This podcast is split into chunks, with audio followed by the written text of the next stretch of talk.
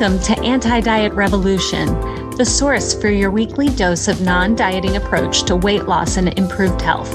I'm Andrea Heyman, and I've been a registered dietitian for over 25 years, specializing in weight management.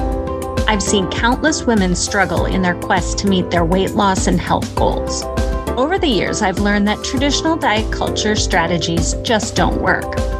I've found the keys to help you feed yourself, lose the weight, and meet your wellness goals without restrictive eating, menu plans, or missing out on your favorite foods. Through a non diet approach, I'll provide mindset strategies, tips, tricks to achieve your healthiest body, and I'll share the stories, strategies, and successes to get your healthiest self. Interview guests will share their transformations from a traditional diet culture approach to food freedom I'm on a mission to knock out diet culture and help you achieve the freedom, growth, improved health, and enhanced lifestyle that comes with adapting the anti diet approach. Let's dive in. Hi, friends, it's Andrea here with another episode of Anti Diet Revolution. So, if you are like me, you are probably hearing a lot on the news or various postings and things like that about inflammation and inflammation in the body.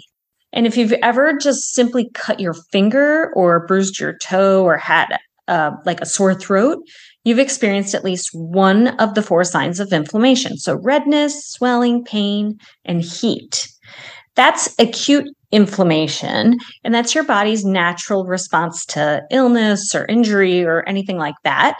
And it heals and resolves on your own. But there's another kind of inflammation, and that's the one that we're hearing more about. That's affecting the entire body. So we call it systemic inflammation. And that kind of inflammation can become chronic for years, months, years of time. And they're really a common factor or common condition in a lot of our chronic diseases, such as metabolic syndrome, prediabetes, diabetes, heart disease, Crohn's disease, inflammatory bowel disease, arthritis, some kinds of cancer, and now they're seeing Alzheimer's as well. So, what is this type of inflammation? It's really the body's response to environmental toxins like an, a lingering virus or aging or chronic stress. But also, what you eat is probably the most controllable factor that can affect that chronic or that systemic inflammation that we're talking about. So, which foods cause inflammation? Sorry to say, there's actually a lot of them. So, foods like red meat, like steak and hamburgers, processed meats like bologna, bacon, sausage, lunch meat, commercially baked goods like cookies, muffins, snack cakes, pies, brownies, things like that.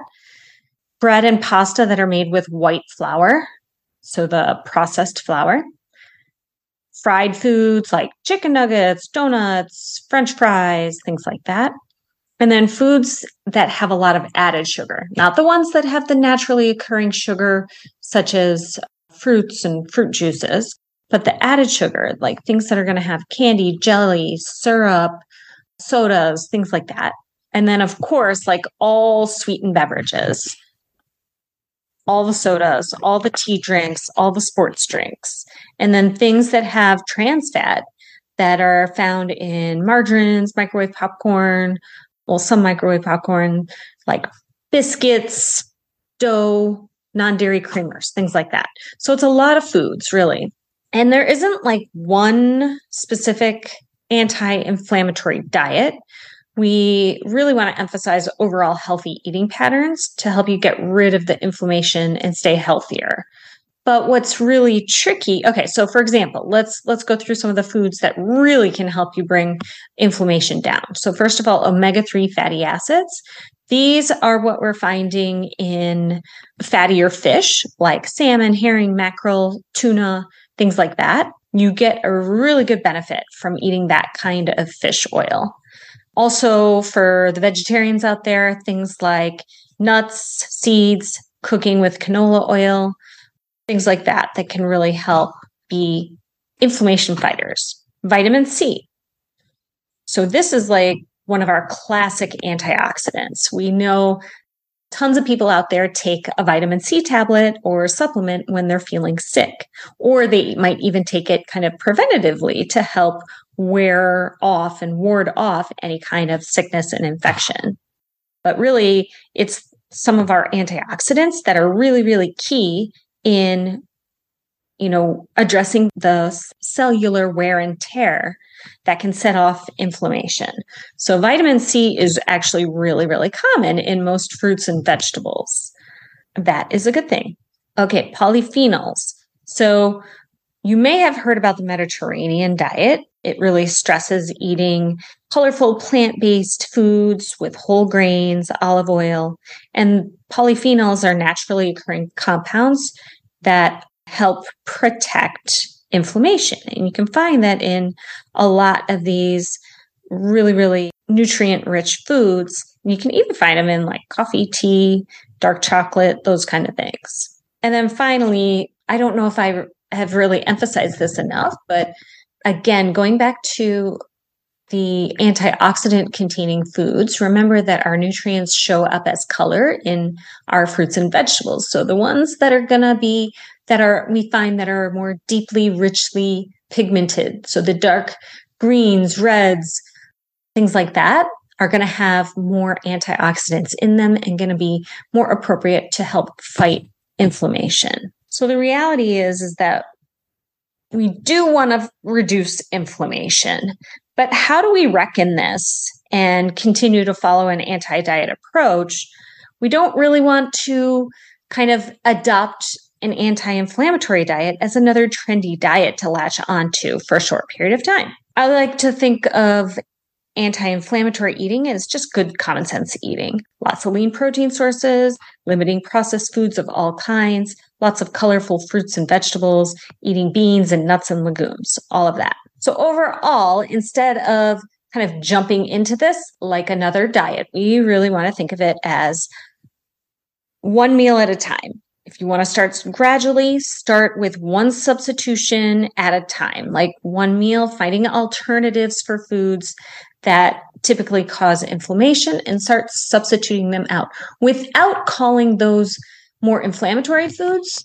We still don't want to call them bad foods because it would be unreasonable for us never to eat them again. We don't want to say that. We would only be setting ourselves up for failure focus in on small, doable changes. It's not just that one food reduces inflammation, but building kind of an overall holistic eating habits can lower your risk of inflammation and disease. We don't want to give ourselves ultimatums. Again, I just mentioned this, but we don't want to tell ourselves that we're never going to eat a hot dog or a donut again. Instead, we still want to enjoy all foods, and it's unreasonable to tell ourselves we'll never eat a particular food again that will just set us up for failure and ultimately feeling very shameful. And then I encourage everyone to bring some mindfulness into this and really focus on how a food makes you feel. Remember, in the end, our feelings drive the decisions and actions we take. If an action is associated with a good feeling, then we're likely to take that action again. For example, after eating a spinach salad with grilled salmon on it, if I notice that I feel very energized, I'm likely to select that option again. And the opposite is true too. If we take note of how some foods make us feel, if it's lethargic or sluggish, I may not be too quick to eat that item again. So, really tapping in and giving yourself some mindful exercises of thinking about how these, you know, various foods make you feel, tap into those feelings and that will help drive your decision making in the future and make selecting foods that are naturally anti inflammatory more enjoyable because they are associated with a really positive feeling. I hope these tips help you. Until next time, take care.